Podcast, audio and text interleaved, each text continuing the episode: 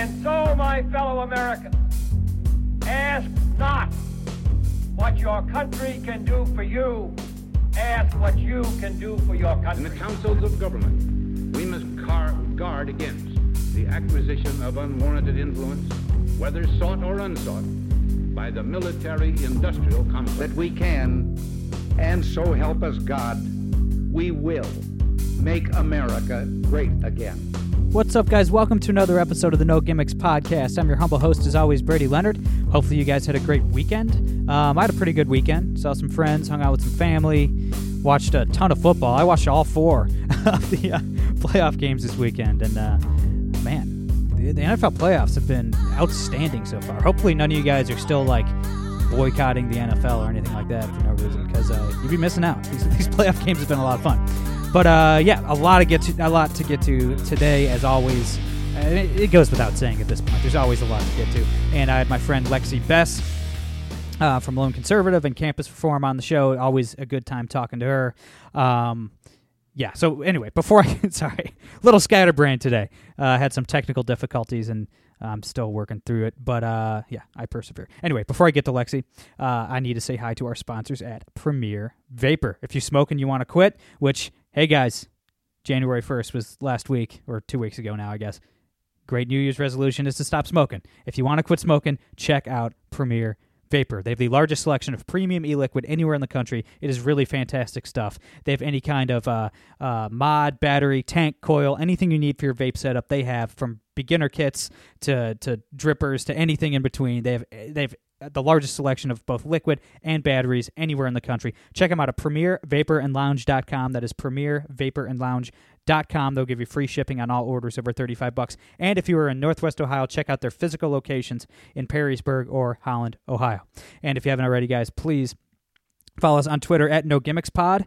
Uh, please subscribe on iTunes, SoundCloud, or Google Play. Please give us a five star rating and a good review. I'd really appreciate that.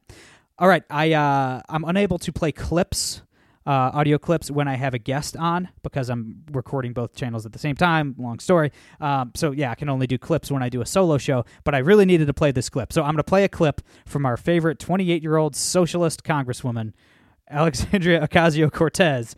Got to get this clip in, and then we'll get to my chat with Lexie, and uh, we'll discuss the clip. But uh, yeah, before before we get to the interview, here is a clip from 60 Minutes with Anderson Cooper interviewing our favorite socialist, Alexandria Ocasio Cortez. One of the criticisms of you is that your math is fuzzy. The Washington Post recently awarded you four Pinocchios. Oh my goodness. For uh, misstating some statistics about Pentagon spending. If people want to really blow up one figure here or one word there, I would argue that they're missing the forest for the trees. I think that there's a lot of people more concerned about being precisely, factually, and semantically correct than about being morally right. But being factually correct is important. It's absolutely important. And whenever I make a mistake, I say, okay, this was clumsy. And then I restate what my point was. Um, but it's it's not the same thing as the president lying about immigrants. It's not the same thing at all.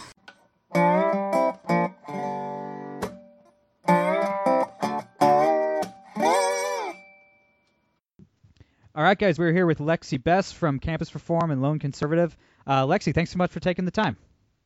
Thank you for having me. Absolutely. So we got to start with uh, our favorite 26 year old or however old she is, socialist, um, Alexandria Ocasio Cortez. I just played the clip um, for everybody, and, and you just heard the clip as well um, from her disastrous interview uh, on 60 Minutes with Anderson Cooper. Uh, before we dig into what, what she was saying there, what's your what's your takeaway?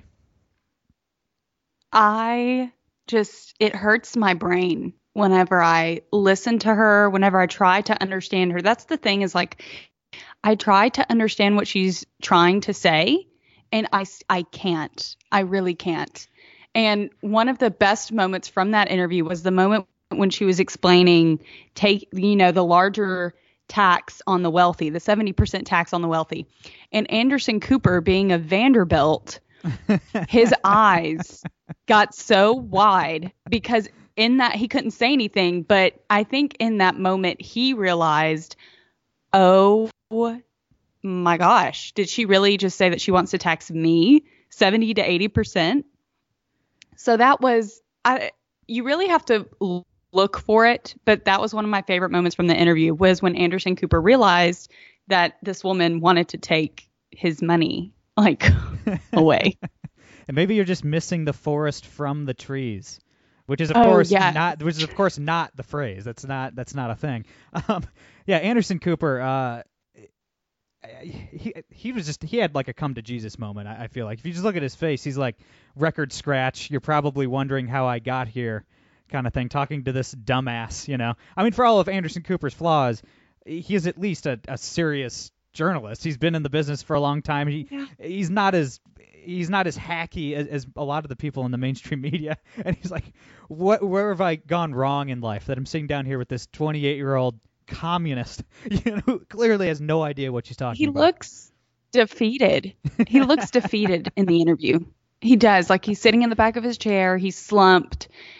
He looks like deflated. I and the best part is that she is oblivious to all of that throughout the interview. completely oblivious. Completely oblivious. I think she's trying to give Anderson a uh, drinking problem. We all saw him get shit faced on uh, uh, New Year's Eve. Oh my God.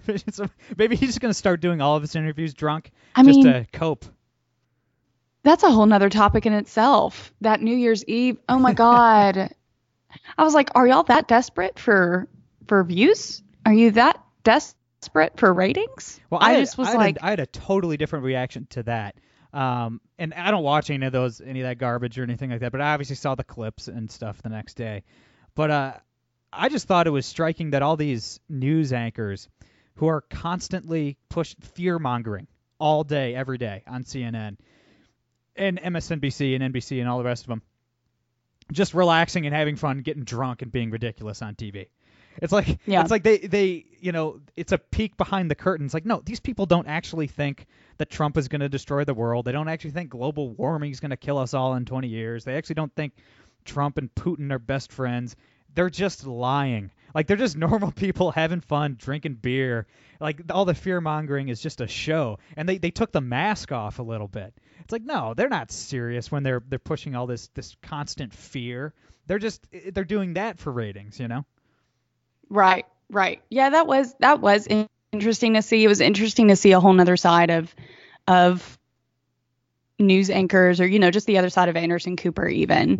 But, you know, I wasn't surprised by some of the comments that were said on air like about his mom when he brought his mom on air and talking about her sex life or whatever and I was like I'm not surprised by this rhetoric, but I would be so embarrassed. Like personally, I I just said that to millions of people on national television. I would be traumatized if I spoke about my mother like that on air. But that's me. That's obviously not the caliber at CNN. Very different people. I mean, you're a It's very normal different person. people. You're a normal person who feels shame, Yes. as we should all feel shame. But I don't think you can work at CNN for that long and still be a person who feels any level of shame ever.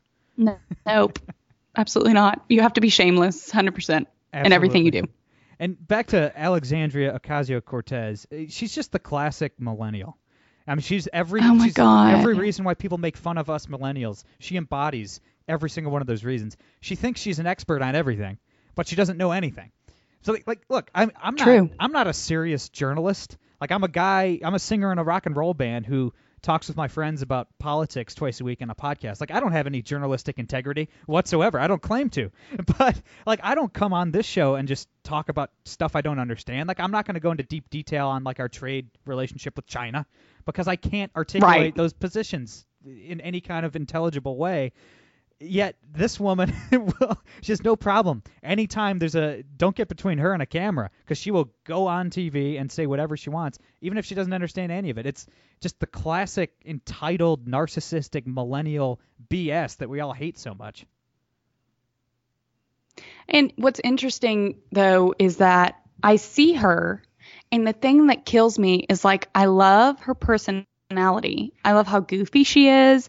I love how she's herself. I love that aspect of her. Like her policies and what comes out of her mouth, I I don't agree with, but I appreciate her as like a young person representing her people. Like her people were able to relate to her They put her in office. At the end of the day, I think that it was her charisma that got her elected, not necessarily her policies. Um, but the thing is, the thing that concerns me about that is conservatives really need an equivalent. I saw a NowThis video, our favorite, my favorite people in the whole wide world. Just kidding. they did this video about they compared the amount of white men, uh, white male Republicans in the House versus the diversity of the Democrats in the House, and or like the newly elected. And it was a little bit concerning because I'm sitting here and I'm like, I don't really care. I don't give a crap what your gender is when you're in office. Like I voted for you because I agree with you and I I obviously relate to you in some way and I agree with your policies and that's why I chose to elect you. I didn't elect you because you were a Muslim female immigrant. Like that's not why I'm going to elect someone to represent me. I'm going to elect you on your policies. And if you happen to also have this diverse cultural background, great, but first I'm looking at your policy. Right. But but this whole situation with Cortez, I'm just like, is this the future of politics? Like, is this it? If this is it, I don't want to be here. Like, I can't.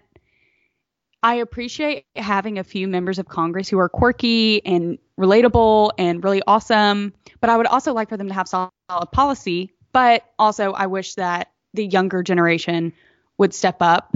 Basically, I want more Crenshaws. Right, right. In office, I need more Crenshaws. And I don't know if it's because our generation, the conservatives in our generation, are too busy with blue collar jobs and they're like, I don't have time to run for office. Like, I don't, I have no desire to run for office. I'm too busy working.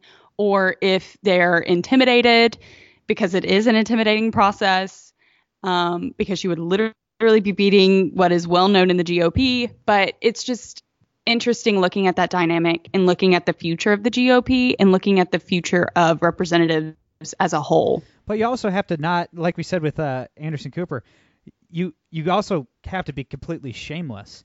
And you know, the Democrats, if you run for office as a Democrat, you're going to be completely shielded and protected by the media. If you run for office as a Republican, you will be ripped to shreds. Your everything you've ever done or said your entire life, anything you've ever tweeted, any conversation you had in college, every beer you drank in college. I mean, everything oh will be ripped to shreds. And I mean, the the mainstream media just provides cover for Democrats. They don't have to worry about that. You could be a rapist mm. and get elected president twice. Literally, legitimately, legitimately, like a, like a rapist, Literally. not not sexual harassment, not grabbing an ass in college. Rapist, and the media will cover True. for you your entire life. So it's it's I a mean, completely different playing field. And like I wouldn't, I would never run for office. Like I wouldn't, I, I would not want to put myself or my family through. Not that I have like I, I mean, I've done anything, you know, to be ashamed of or anything, but like, I wouldn't. I mean, I I'm in a rock and roll band. I've been in every bar in America with, with my friends. Like I'm sure they could dig up like, oh, you know, fans of the band. Like, oh, can you just lie about this? Say Brady was shit faced on stage and said something racist or something. You know what I mean? Like, you know, it's not true.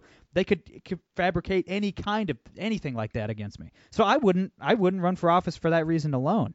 And there are some younger conservatives, like a, a guy I've talked about a lot is John James up in Michigan, and he lost his Senate race to Debbie Stabenow this year, but you know he's a rising star as a conservative. I think he's 36 or 37 years old. He's a black guy. He's a, a, Air Force former Air Force pilot and a successful businessman up in Detroit.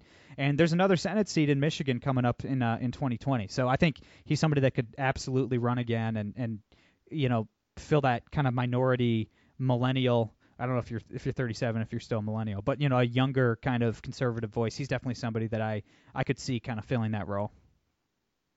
Oh yeah. I mean, if I were to run, and you know, I was sitting at dinner with my mom the other night, and I was telling her because she was like, I don't understand how Cortez won. And my family always comes to me whenever they want, like, they come to me and they're like, What am I supposed to think? And I'm like, Mom, th- that's not how this works. But she comes to me and she's like, How, how did she win? And then I explained it to her the personality, the charisma, the goofiness. She's funny. Like, her policies are whack, but she's goofy and lovable. And she looks at me and she was like, Well, that's you. Why don't you run for office? And I'm like, No, it's just like I would have to spend. The the sad thing is, I would love that. I would thrive. I would thrive in political office just because I'm passionate about it and I'm passionate about politics and I'm passionate about all that stuff. But if I were to ever run, I would literally have to hire a team of people who go through and clean my social media. And the crazy Oh, yeah. thing is, is that my social media isn't even that bad. But I couldn't tell you what I tweeted my senior year of high school. I couldn't tell you. I could. I'm. I'm pretty sure I went through and I cleared out all of my tweets like last year and all of my likes last year because it concerned me. But I mean, I would literally have to hire an entire team of people to watch everything, to go Right. back, to look at all my all my everything. It, Plus, you'd have to you'd, you'd call me. You're like, hey Brady, you got to delete those episodes that I was Oh. on your show because. Uh, not that you say anything inappropriate, but I say all kinds of inappropriate stuff on the show. So that would be, I think you'd be barred from office just for talking to me at this point. I but don't it, know. but even but even then at the same time you've got a president who just tweets whatever he wants and people are living off on it like he doesn't apologize for things that he said But and he also has no shame. he also doesn't care. yes So i would like, have to get to that level Yes, like i would probably hire a team to clean up my social media and then whatever they miss if it comes to surface i'm just going to be, be like yes i was 15 when i posted that. Like, I don't know what to tell you. I was 15. I mean, at one point, I didn't understand what was bad about abortion. Once upon a time, whenever I went to an all girls high school Right. that was very liberal, I was very confused, very confused, surrounded by liberals. That happens. And then once I left, I was just like, oh my gosh, I was, they just tried to brainwash me for the three years that I was there. And now I'm super conservative. But who knows what I put on my Facebook wall when I was 15 or 16 years old, when I was had no idea what anything was. Right. I mean, every So- year there's a there's a list of topics every single year, and I try to do this. And I actually talked about this a little on on the last podcast, but I mean, I try to look back like every January 1st and just look at how I've evolved in my own political ideology on a year to year basis. And sometimes there's some drastic changes and just uh, issues that I've evolved on in serious ways and on serious topics every year. Yeah, I mean, going back, I turned 30 in a couple months. Like, I mean, go if I go back to 20, 10 years ago, like, wow, there's a lot of stuff. There's a lot of like I'm sure I've changed on on so many issues. I going back to what you said that uh, you know you like um, Cortez's personality and stuff like that. Um, like I, I get she released the the cute dancing video and stuff, and that's cool and stuff. But a lot of people would say the same thing, even conservatives, about Bernie Sanders back in 2016. Like, oh yeah, he's like a crazy socialist, but like you know he's a good guy, good you know husband, and he's, playing basketball with his grandkids and stuff like that. And like I thought that too. I was like, you know, he's obviously his his political ideology is evil, and uh, you know, just absolutely satanic. You know, it's led to the slaughter of 150 million people. But you know, he's a good guy. He's just you know misinformed and stuff. I don't think so. Like if you look at what these socialist types really say and how they say it, they are hateful. And that includes Alexandria Ocasio Cortez. Like I don't know if she's like a good person or, or something like that. Like well one, if if you want the the government to confiscate all private property and the means of production and distribution, um, you're my enemy. like you're you're not a good person if uh, you believe I shouldn't own private property. But uh, if you look at like for instance Bernie Sanders, just when he's actually trying to articulate his points, it's not that he just wants to tax the rich; it's that he hates the rich. It's like he hate like he has this deep hatred in his heart for the wealthy and for the successful, and he believes it's the government's job to destroy them. It's his job as the leader of the socialist revolution to destroy these people. And uh, I, I think with Cortez, it's it's kind of similar. It's like if you have this ideology that makes you just hate your fellow Americans, hate, just th- this vitriolic hate that they have for the rich and for you know people that don't agree that socialism is the answer. They they really disdain us. They have this deep-seated hatred. So I don't know. Like I I don't. I mean, she says some like endearing things, I guess, and it is like it is probably her charisma that got her elected. But I don't know. Like I'd push back on you. Like I don't think these. I've never met a socialist that's a that's an actually good person. Like I don't think uh, you know socialism, Marxism really blends well with being like a decent, caring human being because it makes you just despise your fellow countrymen. Well, see, I viewed Bernie Sanders as a crazy old man, like absolutely psycho. Psycho. Psycho. Viewed him as a psycho. I didn't see anything about him as charismatic. I saw an angry old man who was angry at the world. That's how I viewed Bernie Sanders. Because in every speech, he was always angry. He was always blaming someone else, that, like that kind of rhetoric. Right. But whenever I see Cortez, I don't, like I said, I don't agree with anything that she says, but I see her trying to make sense of what she's trying to say. And I don't, I don't think she's gotten to the level of Bernie Sanders just yet. Like, I think she's on her way to being an angry old woman who's angry at everything in the world. Right. But she's not the same level of angry, if that makes sense. Like, she's still at that level. That's what makes her likable right now. Right. And that's what that's also the the thing that people should be scared about is the fact that she isn't an angry old person who's upset at the world. Right. Like when you when you look at Sanders, he is angry at the world. He hates people, hates the rich, hates all that stuff. But whenever you look at Cortez, like she's rubbing shoulder, like she's rubbing elbows with Jimmy Fallon, who is a wealthy man. Right. Like it's just it's almost like she has this idea of what she wants, but she doesn't realize the hate and the disagreement and and the anger that comes with wanting those policies, like Bernie Right. Sanders does. And maybe she really And is that's just just- as intellectually bankrupt as she appears on TV. Like that's the only way that. I mean, I, I agree with you, and you're probably right, only because she is as unintelligent as she seems. Like she just is not a very Like, bright person, and so it's the thing is, is like she has these ideas and she has no idea how to make them work. The scary thing about Bernie Sanders is that he has these ideas and he knows exactly what he would have to do to make it work. That's the difference between Cortez and and Bernie Sanders. Right. Cortez is over here like, oh yeah, we'll just tax 70 to 80 percent on off the on the rich, on the wealthy, and and she just kind of leaves it at that. And Bernie Sanders is over here like, oh no, this is what we would do. This is what I would have to do in the House. This is what you have to do in the Senate. I would have to sign all this stuff if I was president. Blah blah blah blah blah. And he's got this pl- plan, and that's the scary, evil genius, like evil scientist, crazy man part of him that is scary.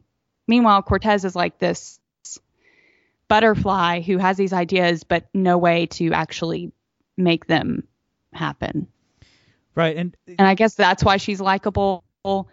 And that's why conservatives, I guess, aren't as worried about her being a threat as they are with Bernie Sanders over here. If he had been elected president, that would have just been so bad and so scary. Right, but But- do you think at the end of the day it could even be scarier going forward though? Because I mean, Bernie Sanders is an 80-year-old communist who looks like an 80-year-old communist and sounds like an 80-year-old communist. But if you if you put, you know, the new face of communism as this cute little girl who seems nice and dances with their friends, like could that even be even more, you know, destructive? Could that like seduce more people into, you know, the Marxist ideology?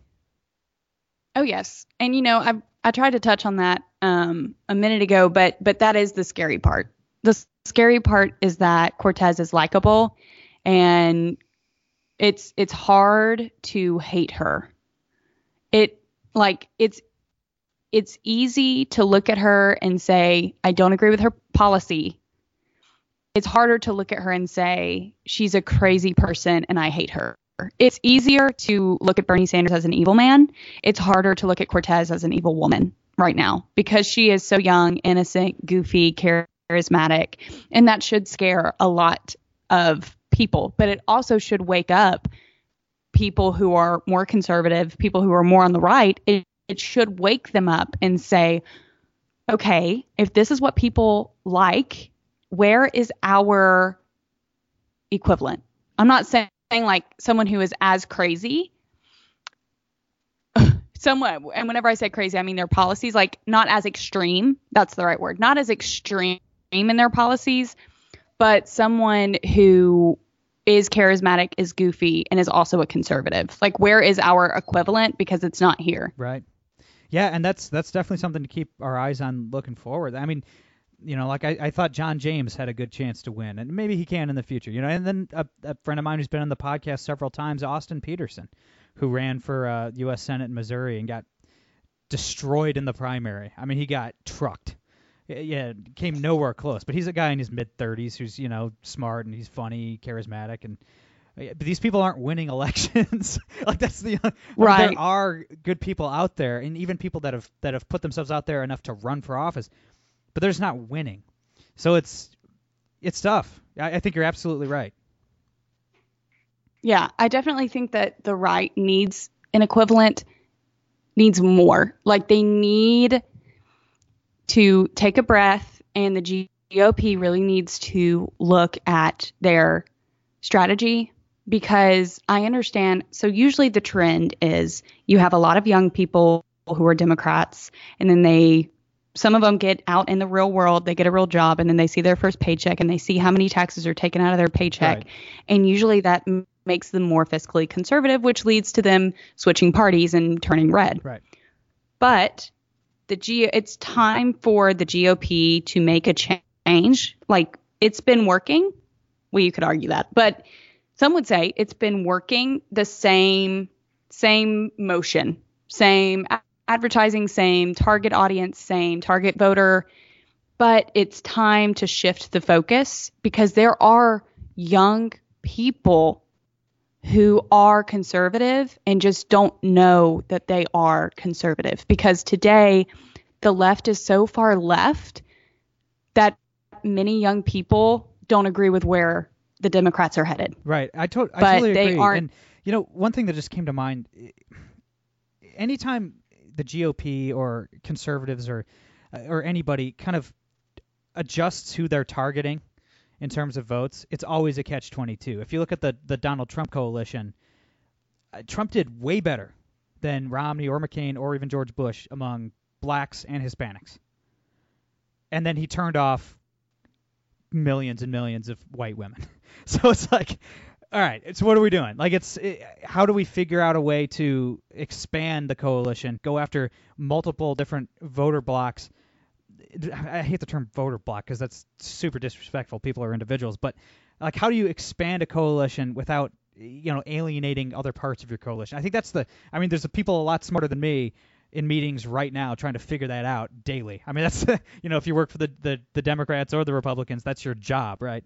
But uh, it, it's it's tough. It seems like any time Republicans do expand a coalition, they they whittle it away in another area. So it's it, it's it is tough. And I think you're absolutely right that the focus needs to be on on younger people. It, it absolutely has to be on on younger people. And there's uh, what, what do you think about that? I'm kind of rambling, but you know, I've read a lot of reports that the next generation, Gen Z, like the kids that are you know 16 to 20 now, are actually trending to the right a lot more than millennials did. Do you think that's true? I mean, I've, I've read reports to the contrary as well, and I don't really know what to believe on that front. Uh, it would make sense. I mean, they look at the millennials like, wow, these people are nuts. I mean, all they care about is transgender bathrooms and safe spaces and stuff, and we want the opposite of that. So it would make sense if that's happening, but it's almost, it seems a little too good to be true as well. So I think that a lot of young people are leaning more towards the right. And the reason for that is because of how far the left is going towards the left. Right.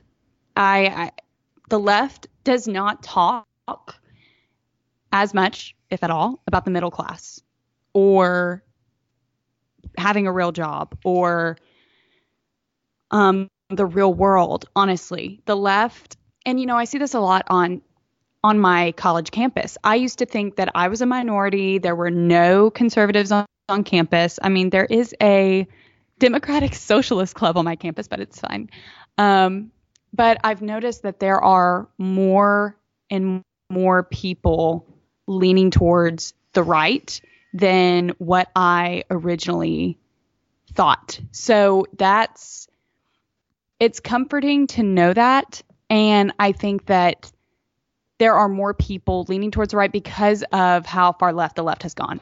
Focusing on on transgenders and using the same bathroom and and all of these things that literally no one cares. To be honest with you, I care more about taxes and how much money comes out of my paycheck to go to someone who is just too lazy to work than I am concerned about you know, transgender rights. Like, I really, I'm more concerned about, like, that's not even at the top, at the top of my radar. I'm more concerned about how many illegal immigrants are crossing my border and how many Middle Eastern known terrorists are trying to travel through Central America and are being stopped in countries like Panama. I'm I'm more concerned about that and I'm more concerned about stopping that than I am um, you know, people worrying about what bathroom they can use. Right. And I think we just need to communicate to the younger generation in a in a in a just a simple way that they can understand. Like you and it's an easy point to make. I mean, pointing out socialist policies and why they're bad and, and, and immoral are very easy. I mean, it, it would be easy to go to the next LeBron James, you know, whoever the next LeBron James is at age 17, and say, look, yeah, you came from poverty, and uh, you came from a, a broken home, and you came from nothing, and you know, you want to grow up and be the best basketball player ever and make a hundred million dollars or five hundred million dollars or however much LeBron James has made, and the in the left doesn't want you to get rich. The left is, wants to confiscate all of that money uh, they don't want you to be able to buy your mother who raised you in poverty a multi-million dollar mansion when you get rich because they want to take all that money from you and redistribute it. So maybe you should take a look at the Republican Party. And I think, you know, if somebody would have got to LeBron James, who's a leftist, you know, at age 17, and uh, he'd be like, wow, so the the the left really hates the rich. Like they don't want me, even if I'm the best basketball player ever, they don't want me to profit from that. Like they don't want me to be able to buy mansions for my family, and then you know, it, so I think we just need to communicate in just a clear way to young people because everybody, it's everybody, every teenager thinks they're going to be the next Beatles or the next Michael Jordan or the next Tom Brady or whatever. That's just right. it's in it, that's the American dream. Every kid thinks they're going to grow up and be super rich, just filthy rich. Everybody, right? You know, and if uh, we need to tell these kids, these teenagers and young people, and even people in college, like, you get that the left doesn't want you to succeed, right? Like if they succeed, they want to confiscate your profits and redistribute it. Like they do not want you to benefit right. from the fruits of your labor. And that's a very easy case to make. I just don't think we're making it or we're not making it at the right place at the right time to the right people. Well, I also think that the focus it's so easy to c- continue advertising or targeting the audience that agrees with you. That is so so so easy. It's it doesn't take that much effort. So the uncomfortable thing to do is to try to win those who are in the middle. And a lot of those who are in the middle are the younger people. There are more people in the middle who are Gen Z or whatever younger, Gen X, Gen Z, millennials, whatever you want to call them. There are more people who are on the middle than people realize. And I think that we need to stop trying to win the people who, who are already conservatives or people who are already so far on the left that they are unreachable. And we need to start focusing on those who are in the middle because because you probably have got 5 to 10% on the right, 5 to 10% on the left and you've got this huge chunk that doesn't know what to think. They don't some of them don't even think that this stuff matters. They don't even know why it's important to vote. They don't know why policies matter. They don't even want to talk about this stuff and they don't realize that it does matter. So until that middle section of of young people are targeted, it's it's just a waste. It is a waste and it's just sad if we if we don't start targeting this this middle group of of young people. Right, right, and that's that's a good point. I actually read a, a stat earlier this morning from uh, Frank Luntz that it, it's easy for people like us and people that listen to shows like these to just kind of assume that everybody's either a Democrat or a Republican. You know, half the country's red, half the country's blue. That's just kind of how you know the media frames it, and that's just kind of how we think about it in, in terms of, of politics. But 42% of voters, registered voters, are registered independents. 42% of registered voters are not a Democrat or a Republican. And with people under 30, 30 and under, that's something like 60%. And I'm not even talking about the people that don't vote. I'm talking about registered voters that voted in the last election. If you're under 30, 60% are unaffiliated voters. That is inc- that that's an incredible statistic. And so yeah, there's a huge middle. It's not like the it's almost because I've worked on political campaigns too and when when politicians when people in the political world talk about, you know, winning independents, they they view it as this small group. It's like we have a huge base, the other guy has a huge base, and then there's a few people in the middle that decide elections. That's not a few people. That is a huge chunk. That is a huge chunk of of it's a, Right. it's a plurality plurality of of the overall vote and a majority of the millennial and Gen Z vote, a majority. So yeah, you're right. There's a huge there's a lot of votes to be won by either side. Whoever can speak coherently and intelligently to you know to the 60% of unaffiliated That's the voters thing. under 30. It's insane. The policy and the intellectual i mean it's there on the right. I mean Right. it's there. The logic is there and the policies are there because i mean we see even the just to throw out an example we see these policies working with prageru and with things like the student action summit with turning point usa whether you agree with those organizations or not they are conservative more on the right organizations and they are winning over this younger generation. And they're flying them out to conferences and they're doing all of these really great things to win them. So the, if the logic is there and charlie kirk whether you like him or not does a great jo- job he does a great job articulating his points whether you agree with them or not. So if you have someone there who is able to present the logic and the facts and, and what you name it to that middle section, the right, in my opinion, is is there. They, they just aren't acting on it. And they need to act on it before the left gets there and they start acting on it for themselves. Right. Well, I'd, I'd much rather have Lexie Bess talk to the younger generation at these conferences than Charlie Kirk. Um, or maybe anyone on the right other than Charlie Kirk. But uh, that's a that, that's that's a story for a different day. I'm almost out of time. I didn't anticipate taking this much time on this, but we we had to. There's a lot of stuff to get to. Um, it's you know it wasn't just about Alexandria Ocasio Cortez. Obviously, there's a lot of layers here. But before I let you go, I do have to mention, uh, you know, obviously we're yeah, something like 14, 15 days into the government shutdown. Who cares? Nobody even noticed that it shut down. But um, the Democrats are, are still refusing to give President Trump any money for border security, and we, we I can save that for the next show. But uh, the the only point I want to make on on specifically the wall is that the Democrats have completely pivoted from walls don't work because everybody knows that's a lie. So they've just changed to walls are immoral. Which is just really weird. All these rich, multimillionaire politicians that live in gated communities telling you that walls are evil. It's really weird. It, it's very strange. Eric Swalwell, the idiot congressman from California, tweeted today, you know, like, you know, walls aren't who we are. You know, walls are a statement saying this is only for us, you know, not for you. And I just replied, my house has walls. Yes, it is symbolic, saying I own my house, not my neighbor. like that's there, there's nothing wrong with that. So what do you make of this pivot Yep. to walls are immoral? Like I don't is anybody going to buy that? Do people on the left buy that? That seems like such a flimsy, lazy argument.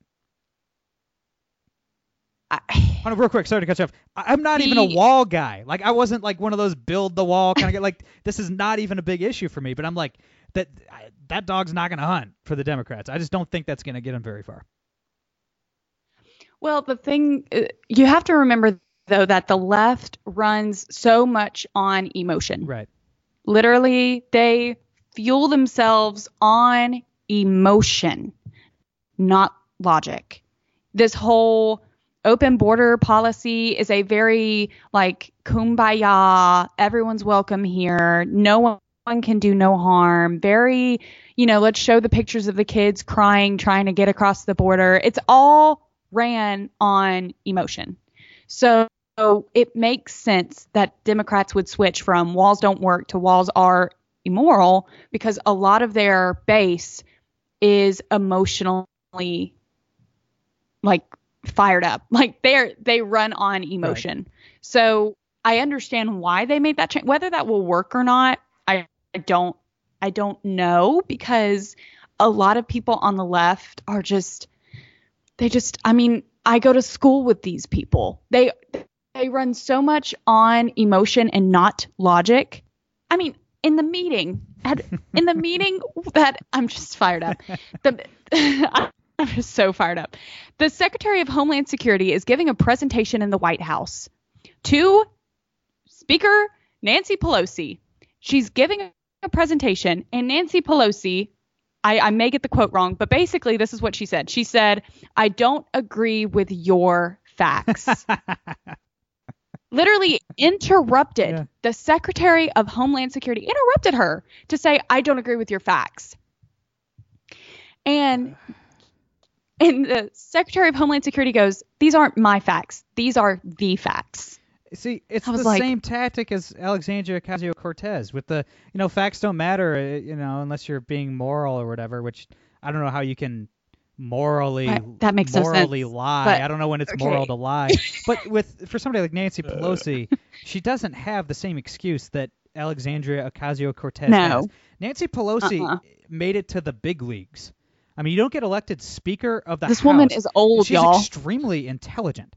I mean, she's not a dumb woman. She there's By no, old, I mean experience. Right. Like she has been there a long, long. She knows how this game is played. right. She she respects the hierarchy of the house, which Cortez hasn't learned yet. She understands how the hierarchy works, how policy works, how politics work. And so for her to interrupt the Secretary of the Department of uh, the of Homeland Security to interrupt her and say, "I don't agree with your facts." The left does not run on facts. They run on emotion. They run on the fact that walls are immoral. The American electorate has to has to get that, has to see through that. Ugh. They- I, I mean, you would you would hope you would ho- hope because the far left doesn't see it. So I'm just hoping that that middle section that we talked about and the right, that five ten percent, you know, that whole section realizes that this is not right. I mean, I know that the right realizes that, but really the middle, just this is not this is not good. This is not who you want to vote for. Absolutely. And I, I do think I don't know if Trump's going to get the wall built. If I had to bet, I'd say probably not. you know, Republicans always lose these government shutdown wars. Uh, I don't really know why, um, but they always do. They always cave. And maybe Trump will be different. Maybe he'll prove me wrong. Uh, You know, I, I Well, I think the president knows that if he does not get this wall built, this reelection is going to be horrible. It's going to be even worse than I than the first go around because he ran so much on that wall and it was such a big promise that I think he knows he cannot cave. Like this is the one battle that he has to win. I agree. and I mean, in my opinion, looking looking forward for this to this reelection, this president, president, and he knows this. He's not. He's not. He is not No, no, stupid. not okay, he says something. I mean, even whenever he tweets, he knows what he's doing, and I just think he's smart enough to know that he can't lose this battle, and that's what makes it. That's what gets me fired up, and that, and I, I think that if this goes until the State of the Union, I think that there will be a way for both parties to win. I'm not sure what that is. I don't know if that's like a compromise on DACA and the wall built, or if that's like, you know, we give you so you, we scratch your back, you scratch our back. But I don't think he's going to give in. I, I hope you're I right. just- I hope you're right. One more thing on the wall, I do have to say, uh, it, was- it's hilarious. It- President Trump really likes these Game of Thrones references. He must be a fan of Game of Thrones. but he, he tweeted Oh, yes, in the that. Game of Thrones font, "The wall is coming," which that is just a bad example. The wall did not work in Game of Thrones. they they went right over that wall and started killing people. And uh, I mean, I'm not suggesting that you know um, that the I think he just liked the way that it Yeah. looked. To be honest with you, that he's probably never seen an episode of Game That's of true. Thrones. If we're just he's being like real. 72, he's probably so probably not. But I was like, oh man, that's a horrible. Yeah. That's the worst example of a wall. but he didn't know. But his, his comms team should have at least warned him and said, "Mr. President, the wall didn't work in Game of Thrones. You can still use this if you want. However, it didn't work." In all in all But- fairness, Mexican immigrants do not have a undead ice dragon. So, you oh yes, there were yeah, no dragons. No, no dragons in Mexico, unfortunately. so that's good. So I gotta let you go. Where can everybody find you online and keep in touch and read your stuff and all of that good stuff? So I have a website, www.lexiebess.com, L E X I E B E S S, and I post a lot of gun videos on at official Lexie Bess on Facebook, and you can find me on Instagram at Lexie Bess and Twitter at Lexie Bess. All right, everybody follow Lexie. She is great. I'll definitely have her on again. It's always good talking to you, Lexie. And uh, that's all I got for today. I'm Brady Leonard. I will be back on Wednesday. No gimmicks.